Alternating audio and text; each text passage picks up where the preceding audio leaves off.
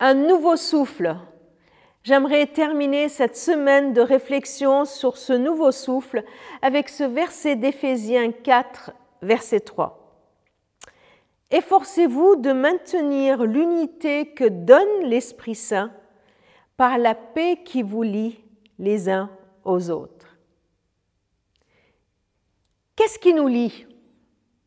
Bien sûr, notre humanité nous lie à l'ensemble des humains.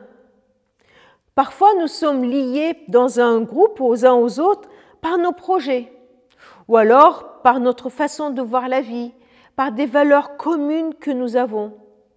Nous pouvons aussi être liés aux autres par l'amitié que nous avons, par les préoccupations communes que nous avons, les, euh, loisirs communs que nous avons. Ici, Paul nous encourage, encourage les chrétiens d'Éphèse et nous, les chrétiens d'aujourd'hui, à maintenir l'unité que donne l'Esprit Saint.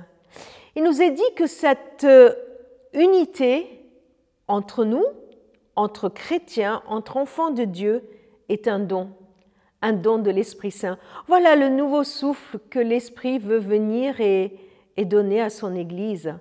C'est lui qui nous donne cette unité. Et alors, elle se manifeste comment?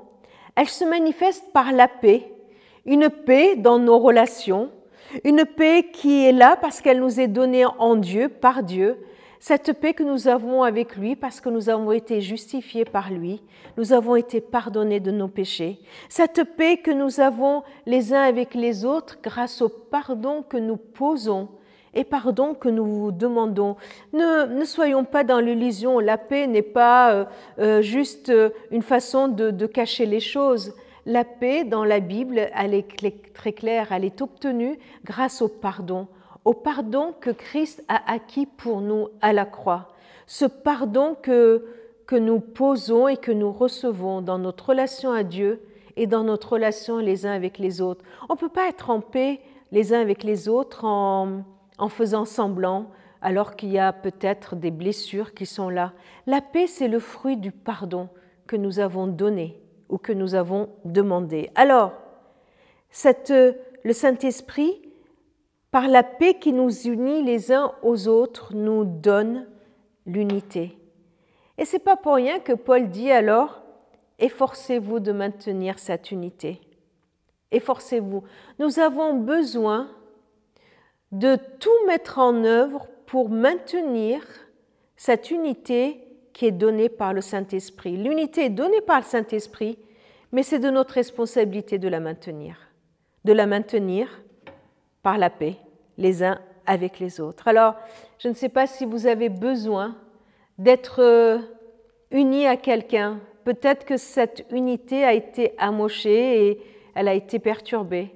Alors aujourd'hui, c'est une invitation à nous efforcer à maintenir cette unité.